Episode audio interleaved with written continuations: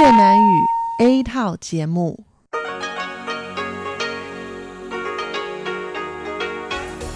Đây là Đài Phát thanh Quốc tế Đài Loan RTI.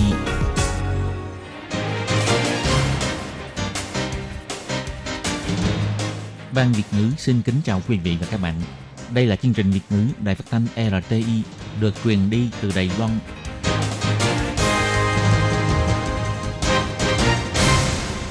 Thiên Nhi xin chào các bạn. Các bạn đang đón nghe chương trình của Ban Việt ngữ Đài Tiếng Nói RTI được truyền thanh từ Đài Loan. Hôm nay là thứ Tư, ngày 24 tháng 7 năm 2019, tức nhằm ngày 22 tháng 6 năm kỷ hợi âm lịch. Chương trình của ngày hôm nay gồm các phần nội dung như sau. Mở đầu là phần tin tức thời sự Đài Loan. Tiếp đến là chuyên đề tiếng Hoa cho mỗi ngày, cẩm nang sức khỏe và cuối cùng là chuyên mục ống kính rộng. Sau đây chúng ta sẽ cùng bắt đầu chương trình của ngày hôm nay với phần tin tức thời sự Đài Loan với các phần nội dung chính như sau. Đài Loan bất ngờ bị hủy quyền đăng cai giải trực băng quốc tế. Bộ Ngoại giao chỉ trích hành động chèn ép ngang ngược của Trung Quốc. Ông Lâm Gia Long nói, sự kiện nhân viên an ninh quốc gia dính líu tới buôn lậu thuốc lá, chứng cứ đến đâu, quy trách nhiệm đến đó. Tổng thống nói, Đài Loan Nhật Bản có thể cùng hợp tác, đầu tư, cùng xúc tiến phát triển bền vững cho nhiều quốc gia hơn. Chuyên gia nói, Mỹ sẽ phê duyệt việc bán máy bay F-16 cho Đài Loan. Tổ chức xã hội kêu gọi sửa luật phế trừ thuốc lá miễn thuế, xóa bỏ lỗ hổng lớn trong phòng chống thuốc lá. Thịt bò bá rượu Kim Môn, vị ngon cấp độ năm sau không thua bò Kobe Nhật Bản. Sau đây xin mời các bạn cùng đón nghe phần tin chi tiết.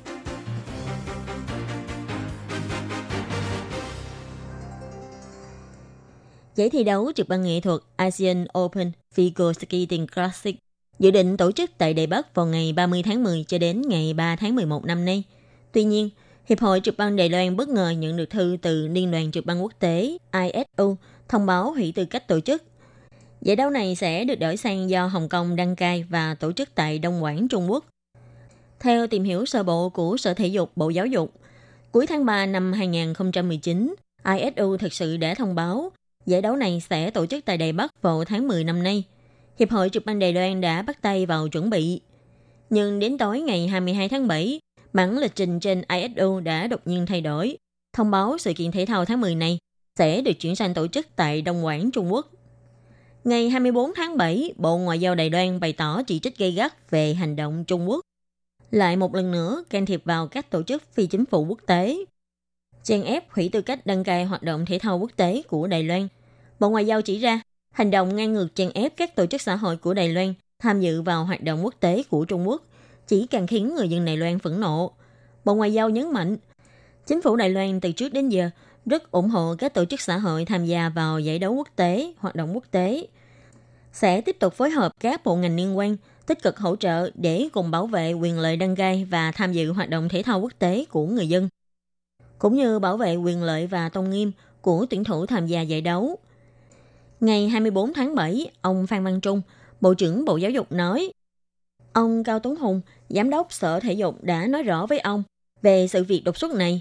Ông Phan Văn Trung cũng nhấn mạnh, dùng chính trị can thiệp vào thể thao là nghiêm trọng cản trở sự phát triển của thể thao. Ông đã chỉ thị Sở Giáo dục tích cực tìm hiểu nguyên do với Hiệp hội trượt băng và nhanh chóng đề xuất phúc thẩm, bày tỏ lập trường kháng nghị chính thức. Ông Phan Văn Trung nói,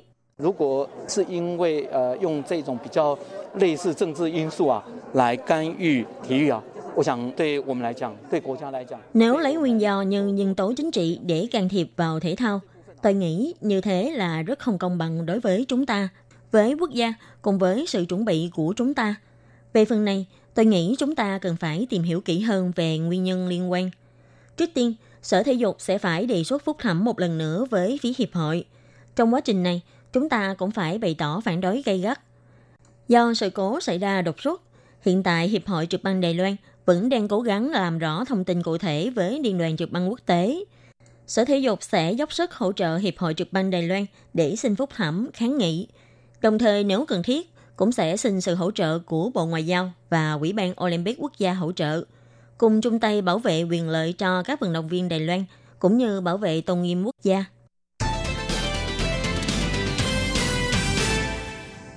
Nhân viên an ninh quốc phòng mượn dịp công vô của Tổng thống Thái Anh Văn lợi dụng công ty dịch vụ ẩm thực hàng không Trung Hoa Thái Bình Dương của hãng hàng không China Airlines để buôn lậu thuốc lá gây xôn xao dư luận. Do vụ việc này liên quan đến hãng hàng không China Airlines, ông Lâm Gia Long, Bộ trưởng Bộ Giao thông cũng đặc biệt quan tâm – và nhấn mạnh sẽ truy trách nhiệm đến cùng. Sáng ngày 24 tháng 7, ông Lâm Gia Long khi trả lời phỏng vấn đã nhắc lại chứng cứ đến đâu sẽ quy trách nhiệm đến đó. Ngay sau khi phát hiện sự việc này, ông đã yêu cầu hãng hàng không China Airlines phải giải thích rõ với người dân. Ông cũng thẳng thừng nói, do Bộ Giao thông không có nhận được báo cáo kiểm điểm của China Airlines, nên ông đã cử ông Vương Quốc Tài, Thứ trưởng Giao thông đến giám sát tìm hiểu. Ông cũng nói thêm là dù vào thời kỳ Tổng thống Thái Anh Văn hay cựu Tổng thống Mã Anh Cũ chấp chính, trong nội bộ công ty China Airlines vẫn có tình trạng mua thuốc lá số lượng lớn. Do có nhiều tin đồn về việc nhiều nhân viên cấp cao của China Airlines liên quan trong sự kiện này, ông Lâm Gia Long bày tỏ tất cả nghi vấn đều trong phạm vi điều tra. Ngoài điều tra tư pháp ra, còn phải có điều tra hành chính nội bộ. Ông nhấn mạnh China Airlines phải giải thích cụ thể với người dân.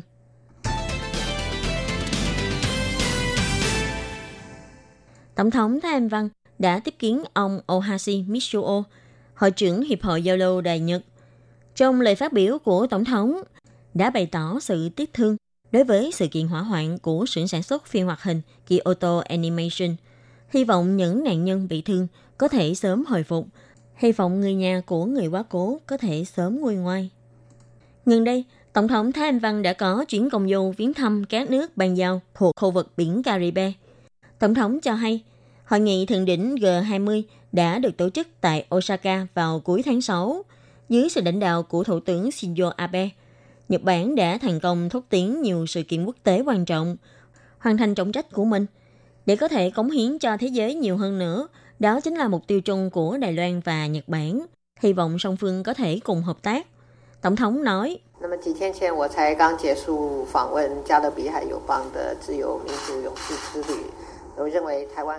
Tôi mới kết thúc chuyến viếng thăm các nước ban giao tại vùng biển Caribe mấy hôm trước. Tôi cho rằng Đài Loan và Nhật Bản có thể cùng hợp tác, cùng đầu tư, xúc tiến sự phát triển bền vững của nhiều quốc gia hơn nữa. Tổng thống chỉ ra, cùng với sự giao lưu văn hóa và thương mại song phương, quan hệ hữu nghị giữa Đài Loan và Nhật Bản đã trở nên ngày càng sâu sắc hóa, như phía Đài Loan đã cho sự đổi thuế nhập khẩu hải quan, để sản phẩm của Nhật Bản được hưởng lợi với mức thuế quan thấp Tổng thống còn nhắc đến hoạt động thường niên của Hội nghị Liên minh Nghị sĩ Quốc hội châu Á Thái Bình Dương sẽ được tổ chức tại Đài Loan vào tháng sau. Hy vọng đoàn đại biểu của Quốc hội Nhật Bản sẽ đến tham dự để các nghị sĩ tại khu vực Ấn Độ, châu Á, Thái Bình Dương, Nhật Bản, Đài Loan có thể cùng giao lưu sâu sắc hơn. Ngày 23 tháng 7, chủ nhiệm Mai Phục Hân của Trung tâm Phân tích An toàn khu vực Biển Đài Loan tại Mỹ đã bày tỏ trên Facebook về đề án mua 66 máy bay F-16V của Đài Loan. Hiện tại, phía Mỹ đã hoàn thành xét duyệt liên bộ, dự kiến cuối tháng 7 sẽ chính thức thông báo với Quốc hội Mỹ. Thiếu tướng Sự Thuận Văn, người phát ngôn của Bộ Quốc phòng đã phản hồi rằng tiến độ và nội dung của việc mua máy bay F-16V hiện nay vẫn đang xử lý theo trình tự mua sắm thiết bị quân sự, vẫn giữ tiến độ bình thường. Theo truyền thông Đài Loan, phía Mỹ rất nghiêm túc và có trách nhiệm với hoạt động bán vũ khí cho Đài Loan lần này. Quan chức Mỹ sau khi đến viếng thăm Đài Loan vào tháng 5 năm nay, thảo luận về nội dung chi tiết bán vũ khí quân dụng. Tháng 6 hoàn thành tất cả công việc liên quan.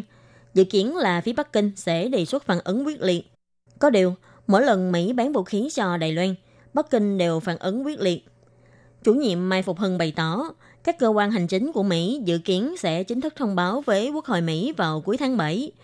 Ông cũng cho rằng biến số có thể xảy ra duy nhất ở đây chính là Tổng thống Donald Trump. Ông nói việc trình đề án mua tên lửa và xe tăng cũng vì ảnh hưởng của Hiệp định Mậu Dịch và các ý kiến khác nhau trong đội bộ chính phủ Trump mà dẫn đến chậm trễ, phải sau hội nghị thượng đỉnh G20 đầu tháng 7 mới được trình lên Quốc hội Mỹ. Trước đó, phía Mỹ đã bất chấp phản đối của Trung Quốc phê chuẩn việc bán vũ khí 220 triệu USD cho Đài Loan – trong đó bao gồm 108 xe tăng e M1A2T và 250 tên lửa vác vai. Ngày 24 tháng 7, bà Lâm Thanh Lệ, chủ nhiệm Trung tâm Phòng chống thuốc lá quỹ Johnstone, bày tỏ Theo luật pháp hiện hành, mỗi du khách nhập cảnh đều có thể mua một cây thuốc lá miễn thuế hợp pháp.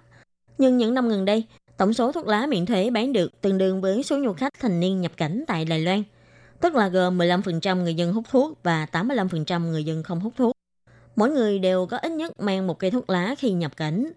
Thấy rõ sự vi phạm nghiêm trọng như mang quá số lượng khi qua hải quan, cùng với các thủ pháp vi phạm pháp luật khác. Bà Lâm Lệ Thanh nói, lỗ hổng từ thuốc lá miễn thuế đã khiến người dân không thể bỏ thuốc lá. Nhiều thanh thiếu niên còn vì thế có cơ hội tiếp xúc với thuốc lá giá rẻ, tạo thành lỗ hổng lớn trong việc phòng chống tác hại của thuốc lá. So với cách làm của các nước khác, như Singapore là sẽ cấm hoàn toàn sản phẩm thuốc lá miễn thuế. Nếu người dân lén mang thuốc lá sẽ bị phạt tiền. Người mang quá số lượng quy định thậm chí còn có nguy cơ bị phạt án tù. Còn nước Úc, New Zealand, Hồng Kông và Macau thì người dân chỉ được mang số lượng nhỏ để tự sử dụng. Bà Lâm Thanh Lệ nói, thói quen mua thuốc lá miễn thuế và việc thực hiện luật hiện hành không phù hợp, dẫn đến tình trạng lượng thuốc lá miễn thuế tiêu thụ trong nước chiếm 10% tổng doanh thu thuốc lá toàn quốc. Nói cách khác là cứ 10 gói thuốc bán ra, trong đó sẽ có một gói là thuốc miễn thuế. Con số này e rằng chiếm tỷ lệ cao nhất toàn cầu. Ông Cao Chí Văn, giáo sư tại trường Đại học Y học Đài Bắc, nguyên chủ nhiệm văn phòng khống chế tác hại thuốc lá của Liên minh phòng chống ung thư quốc tế nói, rất nhiều người dân cứ nghĩ thuốc lá lậu của Đài Loan đều là nhập lậu bằng đường biển. Nhưng trên thực tế, hàng năm Đài Loan có hơn 15 triệu cây thuốc lá, có giá trị hơn 15 tỷ đài tệ này, là thuốc lá miễn thuế, được quan minh chính đại mang vào Đài Loan từ sân bay. Quỹ Johnston đề nghị, việc bán thuốc lá miễn thuế sẽ làm chính phủ tổn thất tiền thuế, ảnh hưởng đến sức khỏe người dân. Chính phủ nên sửa luật để phế trừ lỗ hổng này. Thịt bò Kim Môn Đài Loan đã được vinh dự lên bàn ăn khách sạn năm sau, có vị ngon không thua thịt bò Kobe Nhật Bản. Gần đây, giống bò lai giữa bò đen Bangkok và bò vàng Kim Môn đã được nuôi thử nghiệm bằng bã rượu và cỏ tại Viện Nghiên cứu chăn nuôi Kim Môn. Giống bò nuôi bằng bã rượu Kim Môn có thịt đặc biệt thơm ngon, mềm mịn. Sau khi ra mắt tại thị trường Đài Loan, sẽ có thể cạnh tranh cùng thịt bò nhập khẩu. Đầu bếp đã thử chế biến bằng phương pháp chiên khô và thái mỏng trộn chín. Mời thực khách ăn thử. Sau khi dùng thử, ai nấy đều khen ngon nước nở. Màu thịt đỏ tươi, từng thớ mỡ trắng đẹp như trân trâu trải đều trên miếng thịt. Trên chảo không ngừng phát ra tiếng xì xào của thịt. Cùng với sự tan chảy của các thớ mỡ là mùi thơm phân phất bay khắp. Đây chính là thịt bò nuôi bằng bã rượu của Kim Môn. Này đã được lên bàn ăn của khách sạn năm sau. Dù là làm bít tết với gia vị đơn giản hoặc thái mỏng trộn với nước súp, khi ăn vào vẫn có một hương vị ngon khó tả. Theo thực khách đến ăn thử bày tỏ là thịt bò này mềm, lại có độ đàn hồi, khi ăn sẽ không có cảm thấy thịt quá bở hay quá nát. Theo ông Hứa Tích Hâm, Viện trưởng Viện Nghiên cứu chăn nuôi Kim Môn nói, vì giống bò này chủ yếu được nuôi bằng bã rượu Kim Môn, vì thế thịt của chúng sẽ có sự khác biệt rõ rệt. Trước đây thịt bò Kim Môn đã nổi tiếng ngon, rất có sức cạnh tranh. Tin rằng thịt bò bá rượu Kim Môn được ví như là bò Kobe này Loan lần này, chắc chắn sẽ còn mang lại hương vị khác hơn để thực khách có thể thưởng thức.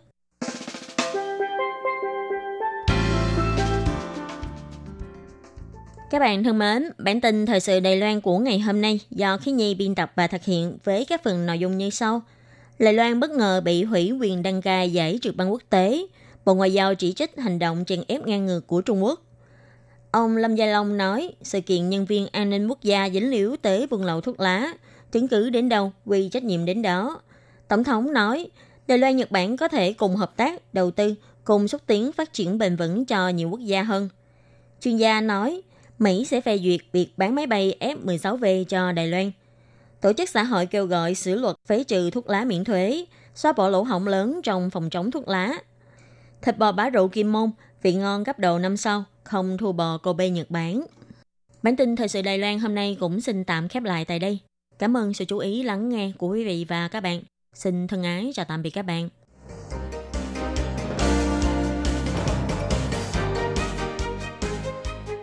Xin chào quý vị và các bạn thính giả thân mến.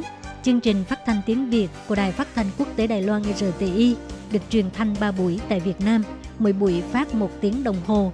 Buổi phát chính vào lúc 6 giờ đến 7 giờ tối hàng ngày giờ Việt Nam qua tần số SW 9425 kHz với sóng dài 31 m.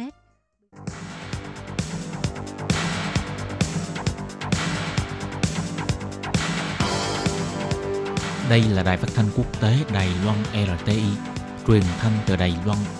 Mời các bạn theo dõi bài chuyên đề hôm nay.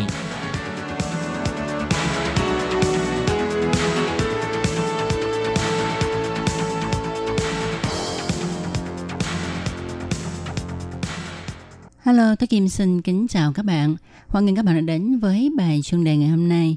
Các bạn thân mến, trong bài chuyên đề ngày hôm nay, tôi Kim xin giới thiệu với các bạn bài viết Đài Loan, hợp pháp hóa, hôn nhân đồng giới đã khích lệ cộng đồng LGBT Thái Lan. Họ hy vọng luật hôn nhân đồng tính tại Thái Lan được thông qua trong vòng 2 năm tới. Và sau đây, Tố Kim xin mời các bạn cùng theo dõi nội dung chi tiết của bài chuyên đề ngày hôm nay nhé.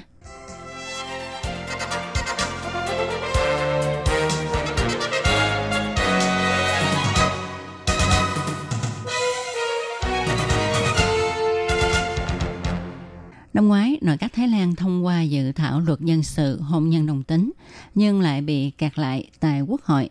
Đài Loan hợp pháp hóa hôn nhân đồng giới đã khích lệ cộng đồng LGBT, tức người đồng tính, song tính và chuyển giới Thái Lan. Họ hy vọng luật hôn nhân đồng tính tại Thái Lan sẽ được thông qua trong vòng 2 năm tới. Ngày 17 tháng 5, Viện lập pháp Đài Loan tiến hành thẩm tra dự thảo luật riêng về hôn nhân đồng giới – sau gần 5 giờ thảo luận và biểu quyết, đã thông qua vòng 3 luật thi hành giải thích số 748 của Viện Tư pháp và được bắt đầu áp dụng vào ngày 24 tháng 5 năm 2019. Trong tương lai, hai người cùng giới tính có thể đăng ký kết hôn tại cơ quan quản lý hộ khẩu. Một trong hai bên có thể nhận nuôi con cái của bên còn lại. Quy định về tài sản và quyền thừa kế của hai bên sẽ được áp dụng theo quy định liên quan trong luật dân sự. Đài Loan đã trở thành nước đầu tiên tại châu Á hợp pháp hóa hôn nhân đồng tính và được tờ Bangkok Post đưa tin với tiêu đề Người dẫn đầu trào lưu. Thực ra vào ngày 25 tháng 12 năm 2018, nội các Thái Lan đã thông qua dự thảo luật dân sự hôn nhân đồng tính và một độ hy vọng là Thái Lan là nước đầu tiên tại châu Á thừa nhận lợi ích của hôn nhân đồng tính. Tuy nhiên, khi dự thảo luật này được trình lên Quốc hội thì không được thông qua. Pauline, người chuyển giới đầu tiên tại Thái Lan cho biết, Đài Loan thông qua luật hôn nhân đồng tính là một bước tiến chính diện. Nó khiến cho lợi ích của cộng đồng người đồng tính, song tính và chuyển giới tiến về phía trước. Cô tin tưởng điều này sẽ làm thay đổi cách suy nghĩ về vấn đề này của chính phủ các nước châu Á. Đối với dự án hôn nhân đồng tính tại Thái Lan, cô tin rằng dự thảo luật này sẽ được thông qua trong vòng 2 năm tới – và việc Đài Loan thông qua dự luật này sẽ giúp ích rất nhiều. Tuy nhiên, là người chuyển giới, cô hy vọng bất kể là ở Đài Loan hay ở Thái Lan, thì trong tương lai khi chỉnh sửa luật, làm thế nào để cho những người chuyển giới có thể tiện lợi hơn khi thay đổi tư cách của mình. Nata, người vận động LGBT Thái Lan cho biết, rất nhiều người Thái Lan vui mừng khi Đài Loan thông qua luật hôn nhân đồng tính. Cô cho rằng đây là một tiến triển tốt có thể dùng để đôn đốc chính phủ Thái Lan thông qua các dự luật liên quan. Cô cũng hy vọng Quốc hội Thái Lan có thể nhanh chóng thông qua dự thảo luật này và dự thảo luật này có thể thuận lợi thông qua hay không để cho nhân sĩ trong cộng đồng LGBT có được lợi ích bình đẳng thì còn phải xem đảng nào của Thái Lan lên nắm quyền. Việc Đài Loan thông qua luật hôn nhân đồng tính đã khiến cho cộng đồng LGBT các nước châu Á phấn chấn và đua nhau truyền tải tin này. Giới truyền thông của Ấn Độ đã đăng tin nhưng xã hội Ấn Độ đa số kỳ thị cộng đồng LGBT. Tuy tháng 9 năm ngoái, Tòa án tối cao Ấn Độ tuyên cáo sẽ không xem hành vi tình dục đồng tính là chuyện phi pháp, phải bỏ luật được coi là kỳ thị nhân quyền của nhóm người này được thành lập khi Anh quốc cai trị Ấn Độ. Nhưng nhóm này vẫn chưa được đối đãi công bằng. Hy vọng việc Đài Loan dẫn đầu trong việc công nhận hôn nhân đồng tính là hợp pháp sẽ mang lại tia hy vọng cho cộng đồng LGBT Ấn Độ và các quốc gia khác. Các bạn thân mến, các bạn vừa đón nghe bài chuyên đề ngày hôm nay với đề tài Đài Loan hợp pháp hóa hôn nhân đồng giới đã khích lệ cộng đồng LGBT Thái Lan. Họ hy vọng luật hôn nhân đồng tính tại Thái Lan được thông qua trong vòng 2 năm tới. Do Tố Kim biên soạn thực hiện, đến đây xin được tạm dừng. Tố Kim xin chân thành cảm ơn sự chú ý theo dõi của các bạn. Hẹn gặp lại các bạn vào chương một tuần tới cũng trong giờ này. Thân chào tạm biệt các bạn. Bye bye.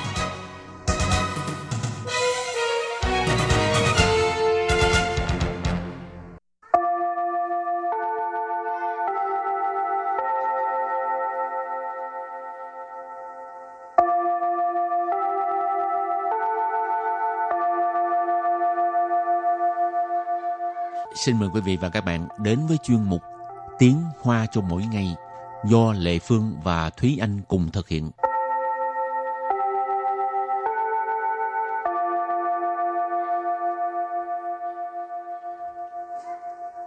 Thúy Anh và Lệ Phương xin kính chào quý vị và các bạn. Chào mừng các bạn đến với chuyên mục Tiếng Hoa cho mỗi ngày ngày hôm nay. Hôm nay mình học về cái gì? Hôm nay mình học về um, hàng nhái. Hàng nhái gọi là gì? Hàng nhái gọi là san trai bản. San trai bản nghĩa là uh, phiên bản hàng nhái. Ừ. Chẳng hạn như là san trai bản của một cái uh, sản phẩm nào đó. Hảo, vậy thì à, hôm nay mình học hai câu. Câu thứ nhất, sản phẩm này nhìn quen quá. Và câu thứ hai, xem ra chắc là hàng nhái rồi. Sau đây chúng ta lắng nghe cô giáo đọc hai câu mẫu này bằng tiếng Hoa. 这个产品怎么好像很眼熟？看来应该是山寨版哦。 Thúy Anh xin giải thích câu mẫu số 1. 这个产品怎么好像很眼熟？这个 这个 là cái này. 产品 Sản品 là sản phẩm. 怎么 Dần mơ. Làm sao? Sao mà? 好像 Hào xăng. Có vẻ như. 眼熟？ Nhìn sổ nghĩa là nhìn quen mắt. Nhìn rất là quen. Và sau đây chúng ta hãy cùng lắng nghe cô giáo đọc lại câu mẫu này bằng tiếng Hoa. 这个产品怎么好像很眼熟？这个产品怎么好像很眼熟？ Câu này có nghĩa là sản phẩm này nhìn quen quá. Và câu thứ hai, xem ra chắc là hàng nhái rồi. 看来应该是山寨版哦。 Sau đây Lê Phương xin giải thích các từ vựng trong câu 2. 看来 Khanh lại có nghĩa là xem ra. 应该 Yên cai là có lẽ ha. 山寨版 San trai bạn tức là hàng nhái. 哦。 Ô, ngữ khí từ ha. Và sau đây chúng ta lắng nghe cô giáo đọc câu mẫu này bằng tiếng Hoa. 看来应该是山寨版哦。看来应该是山寨版哦。 Câu vừa rồi là xem ra chắc là hàng nhái rồi. Và sau đây chúng ta hãy cùng đến với phần từ vựng mở rộng.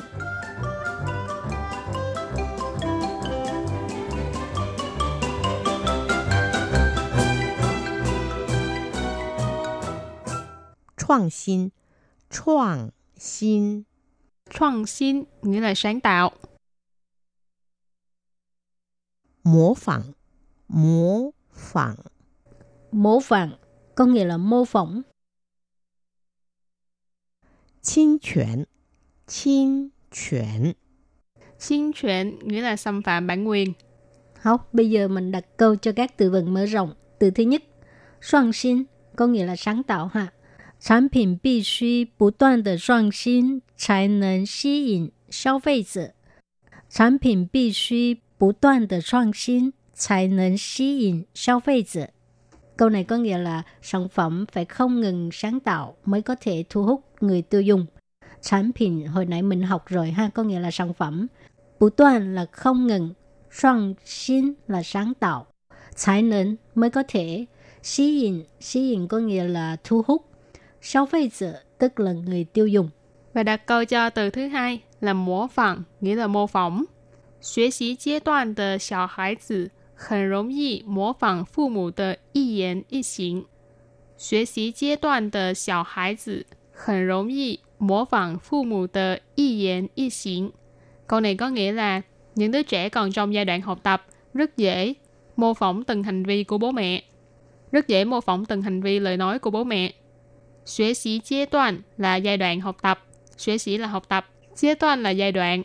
Cho nên xuế sĩ giai đoạn là giai đoạn học tập. Xào hải tử là đứa trẻ, đứa bé. Khẩn rỗng gì rất dễ. Mô phỏng là mô phỏng. Phụ mụ. Phụ mụ thì cũng có nghĩa là ba bà mama, tức là bố mẹ. Y diễn y xỉn. diễn là lời nói, xỉn là hành động. Cho nên y diễn y xỉn là từng lời nói, từng hành động. Hậu đặt câu cho từ cuối cùng. Xin chuyển có nghĩa là xâm phạm bản quyền. 未经同意即使用他人的注册商标是严重侵权的行为。未经同意即使用他人的注册商标是严重侵权的行为。 Câu này có nghĩa là chưa có sự đồng ý mà sử dụng thương hiệu của người khác đăng ký là hành vi xâm phạm bản quyền nguyên trọng. Wei Jin thống y, tức là chưa có được sự đồng ý. Thống y là đồng ý. Wei là chưa, à, còn Jin tức là Jin của là trải qua. À, Wei Jin thống y tức là chưa được sự đồng ý. Chỉ sử dụng tha rỉnh tờ chú chơ sang bèo. Sử dụng tức là sử dụng. Còn à, tha rỉnh tha rỉnh tức là người khác ha. Chu trợ có nghĩa là đăng ký sang beo là thương hiệu ha. Sử dụng tha rỉnh de chu trợ sang beo tức là uh, sử dụng thương hiệu mà người khác đã đăng ký. Sự có nghĩa là là nghiêm trọng tức là nghiêm trọng. Xin chuyển tức là xâm phạm bản quyền. Xỉn quỷ, xỉn quỷ có nghĩa là hành vi. và sau đây chúng ta hãy cùng ôn tập lại hai câu mẫu của ngày hôm nay. Mời cô giáo đọc hai câu mẫu bằng tiếng Hoa.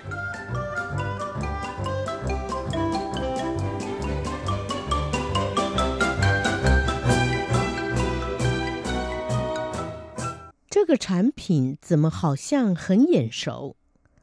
看来应该是山寨版哦。Thi Anh xin giải thích câu mẫu số 1. 这个产品怎么好像很眼熟？这 个这个 là cái này. Sản phẩm Sản phẩm là sản phẩm. 怎么怎么 làm sao? Sao mà? 好像好像 có vẻ như. 眼熟 Nhìn sổ nghĩa là nhìn quen mắt nhìn rất là quen. Và sau đây chúng ta hãy cùng lắng nghe cô giáo đọc lại câu mẫu này bằng tiếng Hoa. 这个产品怎么好像很眼熟？这个产品怎么好像很眼熟？Câu này có nghĩa là sản phẩm này nhìn quen quá. Và câu thứ hai, xem ra chắc là hàng nhái rồi. 看来应该是山寨版哦。Sau đây Lê Phương xin giải thích các từ vựng trong câu 2. Khăn lại Khăn lại có nghĩa là xem ra. Yên cai Yên cai là có lẽ ha. San trai bản San trai bản tức là hàng nhái. Ô ô ngữ khí từ ha. Và sau đây chúng ta lắng nghe cô giáo đọc câu mẫu này bằng tiếng Hoa. 看来应该是山寨版哦。看来应该是山寨版哦。Câu vừa rồi là xem ra chắc là hàng nhái rồi.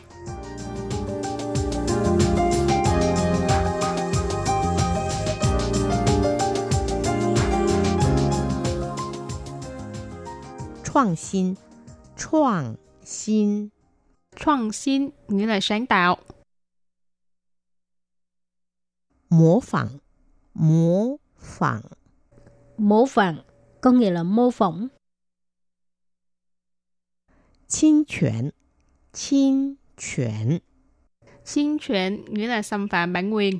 Hậu các bạn thân mến, bài học hôm nay đến đây xin tạm chấm dứt. Cảm ơn các bạn đã đón nghe và xin hẹn gặp lại các bạn vào bài học tới nha. Bye bye. Bye bye.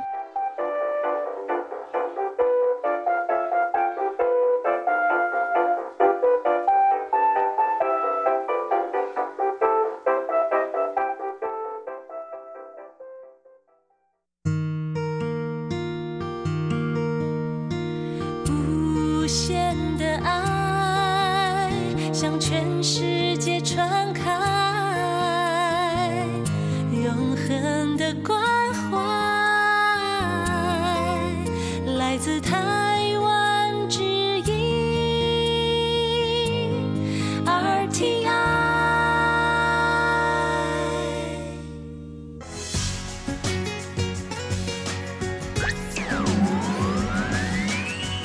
Vị đang đón nghe chương trình Việt ngữ Đài RTI truyền thanh từ Đài Loan. Mời các bạn theo dõi tiết mục Cẩm nang sức khỏe do Tố Kim thực hiện. Tiết mục Cẩm nang sức khỏe sẽ cung cấp những thông tin về sức khỏe cho các bạn tham khảo, chăm sóc tốt sức khỏe mình. Hello, tôi Kim xin kính chào các bạn. Hoan nghênh các bạn đã đến với chuyên mục Cẩm nang sức khỏe ngày hôm nay.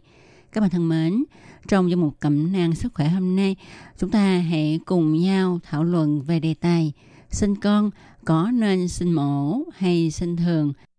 Cách sinh con như thế nào thì có lợi cho phụ nữ và thai nhi hơn. Về sau đây, tôi Kim xin mời các bạn cùng theo dõi nội dung chi tiết chương một cẩm nang sức khỏe ngày hôm nay nhé.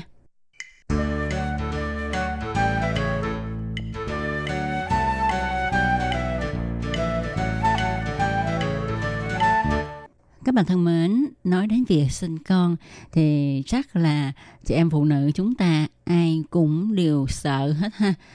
Nhưng mà cái vĩ đại của người mẹ là ở chỗ sau khi sinh con xong thì quên đi cái đau của việc đau đẻ ra sao.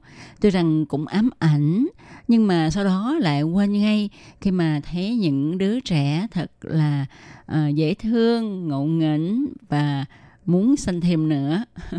Nói vậy chứ à, nhắc đến đau đẻ thì nhiều người rất là sợ. Luôn cả những ông chồng khi mà vào phòng sanh với vợ ha cũng phải phát khiếp vì cái à, triệu chứng đau khi vượt cạn của chị em phụ nữ. Và sự vượt cạn này không những làm cho chị em đau mà còn gây nguy hiểm nữa. Tuy nhiên với sự tiến bộ của y học thì việc sinh nở của chị em phụ nữ không còn nguy hiểm như trước, nhất là có sự can thiệp phẫu thuật khi mà uh, mắc chứng khó sanh. Tuy nhiên hiện nay việc sinh mổ không còn là độc quyền cho những ca sinh khó nữa mà nó có thể được bác sĩ thực hiện khi có yêu cầu của các bậc sắp làm cha làm mẹ và xu hướng sinh mổ bắt con thì ngày càng nhiều. Nó chiếm tỷ lệ khá cao trong các trường hợp sinh, nhất là ở các nước tiên tiến. Tuy nhiên, y học cho rằng sinh mổ sẽ không có lợi cho trẻ và cả thai phụ bằng cách sinh tự nhiên. Các bạn có biết là tại sao hiện nay ha à, việc sinh mổ bắt con ngày càng thịnh hành? À, đó là vì ngoại trừ lý do sinh khó như là thai không đúng ngôi, thai nằm ngược, thai già tháng, thai quá lớn trong khi khung chậu của bà mẹ lại hẹp à, hay là sinh đôi, sinh ba vân vân thì lý do mà người ta muốn sinh mổ đó là bà mẹ sợ đau. Người mẹ sẽ cảm thấy lo sợ khi mà nghe người ta diễn tả cơn đau đẻ Người ta thường nói đó là cơn đau không thể nào diễn tả nổi, chỉ có một mình thể nghiệm mới thấm thía. Uhm, khi mà mình nghe nói như vậy thì với bản tính của con người là sợ đau thì làm sao mà chịu cho nên với sự giúp đỡ của y học và khả năng kinh tế cho phép thì họ liền lựa chọn cách sinh con bằng cách phẫu thuật để tránh bớt những cơn đau bụng đẻ. Ngoài ra còn một lý do nữa đó là Cha mẹ nào á, cũng muốn con mình sung sướng, muốn cho số của nó tốt để cho nó có thể làm ông này bà nọ, tức là làm quan ha. Cho nên á, người ta sẽ coi ngày, coi tháng, coi giờ để mà uh, hẹn với bác sĩ mổ bắt con ra để cho nó có một cái số thật là tốt. Đúng ra thì sự ra đời của trẻ con có khi mang lại tài lộc cho cha mẹ, nhưng mà cũng có trường hợp ngược lại, khi mà cha mẹ vẫn cho con ra đời theo đúng sự chỉ dẫn của thầy bói, tức là phải coi ngày coi tháng thật là tốt mới à, mổ bắt con ra, nhưng số của nó thì cũng không được tốt cho lắm.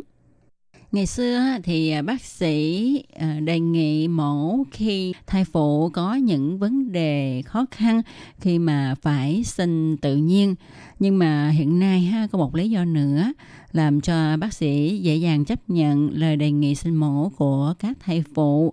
Đó là vì khi thực hiện ca mổ thì tiền công cũng được hưởng nhiều hơn là tiền công sinh ca bình thường.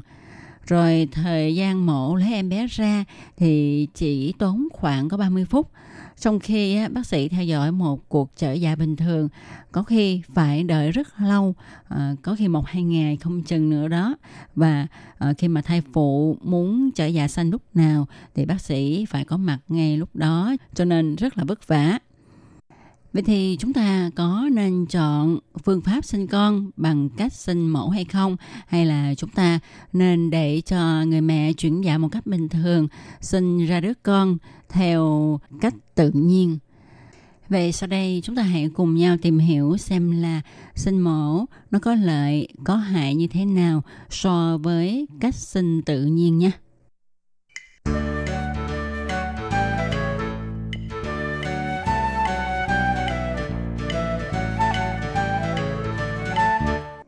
Các bạn thân mến, nói về việc sinh mổ ha thì chắc chắn là chúng ta sẽ nghĩ ngay đến một việc là ồ sẽ không đau bằng sinh thường, sinh tự nhiên đâu ha. Thực ra thì không chắc như thế đâu các bạn ạ. À. Các bạn chỉ thấy ở giai đoạn trước mà không nghĩ đến giai đoạn sau khi sinh. Thực ra thì chúng ta nghĩ cũng không sai, à, tức là không bị đau bụng đẻ khi mà tử cung co bóp ha để mà đẩy em bé ra ngoài khi sinh mổ thì đôi khi thai phụ chưa kịp chuyển dạ mà tới cái ngày hẹn với bác sĩ rồi ha thì thai phụ sẽ đến bệnh viện để cho bác sĩ tiến hành chuẩn bị những cái bước để mà mổ lấy con. Do đó đôi khi uh, chị em phụ nữ chưa cảm thấy mình bị đau bụng và chưa có một cái kinh nghiệm là đau bụng đẻ như thế nào thì đã sinh ra đứa bé rồi. Ngược lại, khi mà chúng ta sinh tự nhiên thì chúng ta phải chịu cơn đau bụng khi chuyển dạ vì tử cung co bóp. Cơn gò của tử cung tiến triển nhanh chậm tùy theo từng người. Có người thì à, sanh con rất là nhanh mới thấy đau đó chưa kịp đến bệnh viện thì đã sinh rồi à, đôi khi còn sinh rớt ngoài đường nữa ha nhưng mà cũng có người phải chịu đau một đến hai ngày không chừng Tuy nhiên sau khi sinh xong thì bà mẹ sẽ hồi phục rất nhanh chóng, à, có thể chăm sóc con liền. Còn nếu như mà à, ta sinh mổ thì tuy là các bạn tránh khỏi cơn đau chuyển dạ, nhưng các bạn sẽ chịu nhiều phiền phức sau khi mổ. Đồng thời, à, các bạn cũng phải chịu nhiều mối nguy hiểm khi mổ lấy con và không có lợi cho con nhỏ khi mà sanh tự nhiên ha thì ờ, sự hồi phục của người mẹ thường tốt hơn so với những người mẹ sinh mổ bắt lấy con. Thêm vào đó, khi mà làm một cái phẫu thuật mổ ha thì ờ, sẽ có những cái rủi ro xảy ra. À, có thể là bị tai biến khi gây mê à, hay là thai phụ sẽ mất nhiều máu, à, có nhiều khả năng nhiễm trùng vết thương, nhiễm trùng đường tiểu, vân vân và do thời gian hồi phục của bà mẹ sinh mổ dài hơn là bà mẹ sinh tự nhiên nên sẽ ảnh hưởng đến việc chăm sóc con trẻ trong những ngày đầu, tháng đầu. Và mối lo lớn nhất là việc những người mẹ sinh mổ sẽ có khả năng mất sữa mẹ hoặc là do uống thuốc kháng sinh ảnh hưởng đến nguồn sữa. Mà khi người mẹ uống thuốc kháng sinh lại cho con bú sữa mẹ là một điều không tốt đối với cơ thể của trẻ. Các bạn có biết không, những giọt sữa đầu tiên của người mẹ là liều kháng sinh tốt nhất cho trẻ sơ sinh. Và những trẻ sinh mổ thì không được bú ngay sau khi sinh vì lúc này người mẹ đang trong thời kỳ hậu phẫu. Người mẹ đôi khi phải uống thuốc kháng sinh cho nên thời gian cho con bú sữa mẹ bị kéo dài về sau còn một điểm nữa là nếu như mổ lấy con khi tử cung chưa nở sẽ là mối nguy hiểm vì khi mổ xong máu dư sẽ được tống ra ngoài nếu như cậu tử cung không mở máu không thể chảy ra ngoài được, nó sẽ ứ động, sản phụ sẽ bị sốt, bị nhiễm trùng. Đó là so sánh giữa việc sinh mổ và sinh tự nhiên ảnh hưởng đến sức khỏe của người mẹ. Còn đối với trẻ sơ sinh thì sao? Sinh mổ uh, ờ, có lợi cho trẻ sơ sinh hay là sinh tự nhiên sẽ có lợi cho sức khỏe của trẻ sơ sinh hơn. Qua nhiều năm nghiên cứu, người ta phát hiện sức khỏe của trẻ con sinh tự nhiên sẽ tốt hơn là những trẻ con sinh với phương pháp mổ. Vì khi trẻ được sinh thường, nó sẽ bị ép nhẹ khiến cho nhớt nè, đàm nè, nước ói à, được thải ra ngoài một cách tự nhiên. Nên khi lọt lòng, trẻ sẽ có quá trình hô hấp với bên ngoài tốt hơn là những trẻ sinh mổ. Còn khi mà sinh bằng phương pháp mổ thì trẻ sơ sinh được đưa ra khỏi bụng mẹ. Bác sĩ phải dùng máy hút các chất này ra nên hồi sức của các trẻ này sẽ chậm hơn những trẻ sinh theo phương thức tự nhiên. Cũng qua những nghiên cứu, người ta còn cho biết những trẻ sinh thường tức là những trẻ được bà mẹ sinh bằng cách tự nhiên ha sẽ thông minh hơn là những trẻ sinh mổ và những trẻ được sinh bằng cách tự nhiên thì có sức đề kháng mạnh hơn là những trẻ được sinh bằng cách sinh mổ. Một bằng chứng nữa cho thấy điều này đó là vì những bà mẹ sinh bằng cách tự nhiên ha, thường cho con bú ngay từ đầu. Do đó à, sẽ truyền những cái kháng thể của mình sang cho con nhỏ. Trẻ sơ sinh sẽ ít bị dị ứng ít bị bệnh hơn là những trẻ sinh bằng phương pháp mổ. Qua wow, như vậy thì chúng ta biết là sinh con theo phương thức tự nhiên ha thì sẽ tốt hơn cho người mẹ lẫn thai nhi ha sau khi mà chúng ta biết được cái lợi cái hại của việc sinh mổ bắt con nó không thể nào vượt hơn việc sinh một cách tự nhiên cả. Cho nên ở đây cũng kêu gọi các chị em phụ nữ chúng ta nên chịu khó, hy sinh một chút, chịu đau một chút để mà chọn cách sinh con theo kiểu tự nhiên. Uhm, tuy vậy nếu mà những chị em phụ nữ nào à, gặp những vấn đề khi mà mang thai thì bất đắc dĩ chúng ta mới chọn phương pháp sinh mổ nha.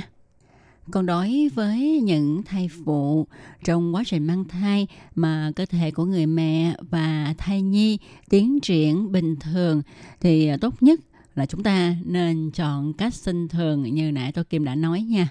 Nó sẽ có lợi cho cả người mẹ lẫn con trừ trường hợp bất đắc dĩ là phải phẫu thuật lấy con.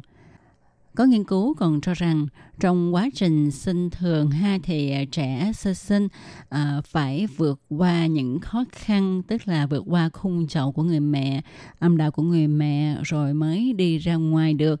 Thì à, đó cũng là một kinh nghiệm để trẻ vượt khó và chịu được áp lực à, khi phải đối mặt với cuộc đời của mình các bạn có biết không, quá trình sinh nở tự nhiên tuy có đau đớn hơn là sinh mổ, nhưng một khi mà đứa con lọt khỏi lòng mình á, thì các bà mẹ sẽ cảm nhận được một điều thật là kỳ diệu của tạo hóa. Bạn sẽ phải thốt lên, thật là kỳ diệu. Tại sao mình lại có thể sanh ra một đứa con thật là dễ thương như thế này ha? Và đó là niềm hạnh phúc mà các ông chồng và những người mẹ sinh mổ không thể nào hưởng được. Giây phút đó mới thiêng liêng làm sao. Và các bạn thân mến, các bạn vừa đón nghe chương một cẩm nang sức khỏe ngày hôm nay với đề tài Việc sinh mổ và sinh tự nhiên ảnh hưởng đến sức khỏe của người mẹ và thai nhi như thế nào. Cái lợi, cái hại của việc sinh mổ và sinh thường ra sao do Tố Kim thực hiện đến đây cũng xin được tạm dừng. Tố Kim xin chân thành cảm ơn sự chú ý theo dõi của các bạn. Thân chào tạm biệt các bạn. Bye bye. Quý vị và các bạn thân mến, xin mời quý vị và các bạn truy cập vào trang web Đài RTI để đón nghe chương trình phát thanh tiếng Việt vn.rti.org dg.tvk và cũng có thể truy cập FB fanpage của Ban Việt ngữ RTI tiếng Việt.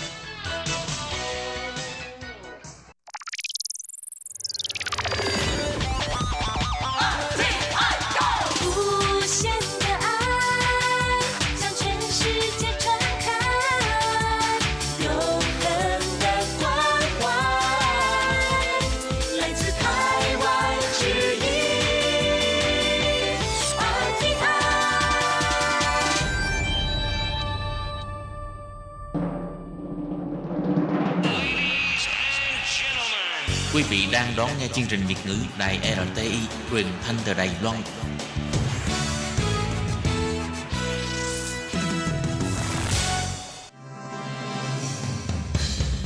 Hoan nghênh quý vị và các bạn đến với chuyên mục Ống kính rộng giới thiệu những thông tin Đài Loan liên quan tới ngoại giao, giáo dục, nông nghiệp, khoa học công nghệ, xã hội, vân vân do Hải Ly thực hiện. Các bạn thân mến, Hải Ly xin chào các bạn. Hoan nghênh các bạn đến với chuyên mục ống kính rộng của Hải Ly hôm nay. Và hôm nay thì Hải Ly xin hân hạnh giới thiệu với các bạn khách mời đặc biệt của ngày hôm nay đó là bạn Trịnh Đức Mạnh đến từ tỉnh Phú Thọ, Việt Nam. À, trước tiên thì Hải Ly xin hân hạnh gửi lời chào tới Mạnh ạ. À, xin kính chào chị Hải Ly và cũng xin được kính chào quý vị thính giả đang lắng nghe chương trình ống kính rộng của đài RTI. Ừ, thì uh, Hải Ly uh, Ờ, rất là vui khi mà được ờ, Mạnh nhận lời tới ờ, chia sẻ về câu chuyện của Mạnh. Cũng khá là dài, từ năm 2013 tới nay thì đã 6 năm trời Mạnh làm việc rồi học tập ở Đài Loan và đã trải qua các cái giai đoạn khác nhau giữa ờ, sang đây làm việc và sang đây học tập và ừ, có những cái câu chuyện khá là thú vị trong cái thời gian mạnh à, làm việc và sinh sống ở đây và có những cái điều mà về cái con đường vươn lên để học hỏi và tìm những cái cơ hội cho bản thân mình thì à, hôm nay Hải Ly xin mời à, Mạnh chia sẻ với tất cả mọi người. Trước tiên thì Mạnh có thể giới thiệu ờ, ờ, rõ một chút là uh, em sang Đài Loan từ bao giờ và uh, những cái mốc thời gian quan trọng uh, từ năm 2013 lần đầu tiên sang Đài Loan tới giờ là em đã làm những cái công việc chủ yếu gì hay là học ở đâu? Dạ, thưa chị Hải Ly là em bắt đầu qua Đài Loan uh, năm 2013 và lúc đó là em qua Đài Loan để làm việc cho công ty môi giới nhân lực Trường Hồng tại thành phố Đài Nam. Uh-huh. Và sau khi làm việc ở đó được 2 năm thì em quyết định là nghỉ việc và đi học tiếp lên thạc sĩ chuyên ngành thiết kế ứng dụng tại trường uh, Đại học Khoa học Kỹ thuật Thủ Đức tại Cao Hùng. Sau đó thì em có cơ hội được uh, làm việc tại bên đài PTS uh, chương trình bản tin thời sự bằng tiếng Việt. Ừ, tức là chương trình thời sự tiếng Việt của đài truyền hình công cộng hả? Công vâng sự, vâng Điện sự Thái dạ, vâng của Đài Loan. Dạ, ừ. vâng. Vậy uh, cho chị Hải Ly hỏi là cái uh, lần đầu tiên ấy khi mà Mạnh ở Việt Nam sang đây làm việc cho công ty môi giới thì uh, chắc là lúc đó em đã phải uh, có một cái khả năng tiếng Trung rất là tốt đúng không? Thì ở Việt Nam là em uh, tốt nghiệp chuyên ngành gì và tại sao lại lựa chọn cái công việc là sang Đài Loan làm phiên dịch? À, thì thực ra trước khi mà qua Đài Loan thì là uh, bản thân em đã được học uh, rất là nhiều về tiếng Trung. Cụ thể là em đã tốt nghiệp đại học chuyên ngành tiếng Trung hệ phiên dịch tại trường Đại học Hùng Vương của tỉnh Phú Thọ oh. và em đã làm công việc phiên dịch uh, ở Việt Nam được uh, một năm rưỡi. Sau đó là uh, em muốn là mình ra nước ngoài để phát triển cũng như nâng cao hơn nữa về cái khả năng ngôn ngữ của bản thân mình. Cho nên là em đã chọn Đài Loan là nơi để tiếp tục là sẽ làm cái công việc phiên dịch của mình. Ồ, vậy cái công ty mà em làm ở Việt Nam trước khi sang Đài Loan ấy thì Ờ, nó có liên quan đến cái công việc làm môi giới bên này tức là họ giới thiệu cho em sang đây hay là cái công việc sang Đài Loan là em tự tìm dạ không ạ à, tại vì cái công ty trước kia mà em làm việc ở Việt Nam ấy thì là uh, em làm uh, công việc là phiên dịch và quản lý sản xuất uh, về oh. sản xuất về điện tử không phải là cái lĩnh vực về môi giới nhân lực ừ. và sau đó thì là có em có À, một người bạn à, làm trong à, công ty môi giới nhân lực ở bên Việt Nam và bạn ấy có giới thiệu và sau đó thì em có đi phỏng vấn trúng tuyển và sau đó là em qua bên Đài Loan để làm việc. Ồ, oh, vậy thì sau 2 năm làm việc ở Đài Loan ở công ty môi giới thì cái việc mà chuyển đổi sang để kết thúc cái công việc làm công ty môi giới đấy và tiếp tục học nâng cao lên á là cái mục tiêu mà em đã đặt ra sẵn từ trước hay là sau khi sang Đài Loan làm việc rồi thì em mới thấy những cái môi trường giáo dục ừm, của cái hệ giáo dục bậc cao trong các trường đại học là rất là tốt và lúc đấy em mới nảy ra cái ý định là tiếp tục học thạc sĩ hay sao? Thực ra thì à, ngay từ lúc đầu tiên học tiếng Trung không phải là cái cái lựa chọn mà em à, ưu tiên đặt lên hàng đầu. Ồ. Tại vì à, cái thời điểm khi mà em thi đại học ở Việt Nam ấy là em thi vào chuyên ngành quảng cáo, quan hệ công chúng và em thi một trường nữa ở bên à, mỹ thuật công nghiệp. Nhưng mà do năng lực có hạn, cả hai trường đều không có đỗ và à, do đó rất là may là cái số điểm mà em thi được thì lại đủ tiêu chuẩn đủ điều kiện để vào đi học à, tiếng Trung. À, nhưng mà sau đó thì thực sự là em phát hiện ra là tiếng Trung là một cái ngôn ngữ rất là thú vị. Cho nên là ờ, nó đã cuốn em vào học tập cũng như nghiên cứu trong suốt 4 năm ở đại học. Còn khi mà em qua bên Đài Loan này làm việc rồi ấy, thì cũng có ờ, đi tìm hiểu uh, một số những cái trường đại học ở xung quanh cái công ty em làm và đặc biệt là lúc đó có một số các bạn cũng là du học sinh ở trường Thụ Đức có về chỗ công ty em làm phiên dịch ngắn hạn.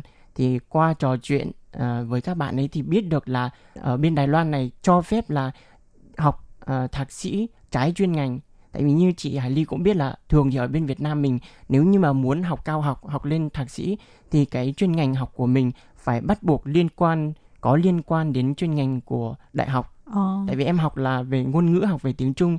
Nếu như ở Việt Nam mà em muốn học lên thạc sĩ tiếp thì em sẽ phải học một cái chuyên ngành nào đó liên quan đến ngôn ngữ liên quan đến tiếng Trung. Nhưng mà ở bên Đài Loan này thì có một cái đặc điểm là ờ, có thể là lựa chọn một cái chuyên ngành khác hoàn toàn để mình có thể học cao uh, và khi biết được cái thông tin này thì em thấy là rất là vui và uh, qua bạn bè giới thiệu thì uh, em đã về trường Đại học học Kỹ thuật thủ Đức và học chuyên ngành liên quan đến thiết kế, một trong những cái chuyên ngành mà em rất là hứng thú. Thế cái việc mà em làm thủ tục để xin học thạc sĩ ở trường Đại học Khoa học Kỹ thuật Thụ Đức ấy, thì nó có khó khăn gì không và em đã qua cái Ờ, tư vấn như thế nào hay là khi mà đã tìm hiểu trước đó và lúc đó là mình cứ nộp hồ sơ vào rất là thuận lợi thôi. à, trước khi mà nộp hồ sơ vào trường à, Thụ Đức thì em cũng đã được một số bạn học ở trường đó à, cũng có tư vấn qua là về à, ngành thiết kế của trường Đại học Khoa học à, Kỹ thuật Thụ Đức là một trong những cái ngành rất là mạnh à, và việc làm hồ sơ thì cũng rất là đơn giản bởi vì thực tế ra thì là thời điểm đó em đã à, sinh sống và làm việc ở Đài Loan được một khoảng thời gian rồi. À, cho nên là Ờ, cái hồ sơ thủ tục thì cũng rất là đơn giản. Em chỉ có lên trên ờ, web trang web của của nhà trường rồi là tự ờ, tải những cái ờ, đơn đăng ký Ừ. về điền các thông tin rồi gửi lại cho phía nhà trường. Nói chung là thủ tục rất là là đơn giản không có gì là phức tạp cả. Mình có phải viết cái bản gọi là bản kế hoạch học tập ừm, cho cái chương dạ trình có thạc sĩ. dạ có ngoài những cái ừ, thông tin cơ bản của bản thân ra thì cũng phải viết thêm nữa là ờ, bản kế hoạch học tập Ờ, cũng như là phải viết một cái tự truyện nữa Ừ, Vâng. tức là giống như là ừm, tự thuật về những cái ừm, khả năng của mình cũng như là những cái ờ, hứng thú của mình gọi là sở trường của mình rồi là Vâng. kế hoạch của mình mình Vâng. muốn làm gì rồi tiểu sử gia đình ờ, từ nhỏ lớn lên Dạ là vâng, như thế rồi. nào đúng không? và cái nguyện vọng của mình sau khi mà khi mà mình vào học cái ngành học này là gì? Và sau khi mà mình học xong thì mình có uh, ước mơ hoặc là có mong muốn uh, gì về cái con đường nghề nghiệp sau uh, trong tương lai của mình sau này Ừ, thực ra thì uh, như chị Hải Ly biết được ấy là uh, bây giờ có rất là nhiều các trường đại học của Đài Loan là họ tức là khuyến khích sinh viên quốc tế vì người ta muốn là cái môi trường giáo dục của Đài Loan ấy người ta sẽ mở rộng để sinh viên bản thân sinh viên Đài Loan có thể tiếp xúc với lại sinh viên đến từ các nước khác nhau. Và đấy là một cái quá trình gọi là quốc tế hóa một cách rất là tự nhiên. Tuy nhiên thì không biết là trường của à, mạnh học thì như thế nào. Nhưng mà tùy theo từng khu vực, từng trường thì có rất là nhiều trường thì à, cái quá trình mà xét duyệt cho sinh viên quốc tế, trong đó có sinh viên Việt Nam mình, để có thể à, theo học ấy thì nó không quá khó. Nhưng cái quá trình mà mình học ra để có được một tấm bằng thì người ta nói rằng là không hề đơn giản một chút nào bởi vì là đầu vào thì người ta có thể là ưu tiên cho mình cái quá trình xét tuyển đấy nó sẽ không quá khó nhưng mà quá trình mà học Mình ấy học. thì họ sẽ yêu cầu mình phải học thực sự chứ không có chuyện là à vì các bạn là sinh viên nước ngoài các bạn à, gọi là trình độ tiếng Trung sẽ kém hơn sinh viên người bản địa vì vậy các thầy cô giáo sẽ gọi là ờ, ưu ái một chút thì cái chuyện đấy là không có đúng không? Dạ vâng. À, thứ nhất là ở trường à, Thủ Đức của em ấy thì cũng có rất là nhiều sinh viên quốc tế à, đến từ nhiều các quốc gia khác nhau, ví dụ như là Malaysia, Nhật Bản, Việt Nam, Ừ. à, Hàn Quốc, Trung Quốc rất là nhiều. À, và trường thì cũng có rất là nhiều những chính sách ưu đãi để ừ, thu hút à, sinh viên nước ngoài, ví dụ như là chúng em đều có à, chương trình học bổng được miễn giảm 50% học phí. Ồ. Vâng. Thực ra nói chính xác thì đấy như là một cái ưu tiên kéo dài suốt trong quá trình học theo quy định. Ừ. Vâng. Là mấy năm? Ừm, Ví dụ như là đại học thì sẽ là 4 năm, Ừ. thạc sĩ thì sẽ 2 năm. Còn ngoài ra trong quá trình học nếu như mà cái kết quả học tập ờ, mỗi một kỳ học của mình mà đứng thứ nhất hoặc thứ hai hoặc thứ ba thì nhà trường đều có một cái khoản ờ, gọi là học bổng nho nhỏ dành để cổ vũ động viên Ồ. riêng ạ. Yêu cầu trong quá trình học.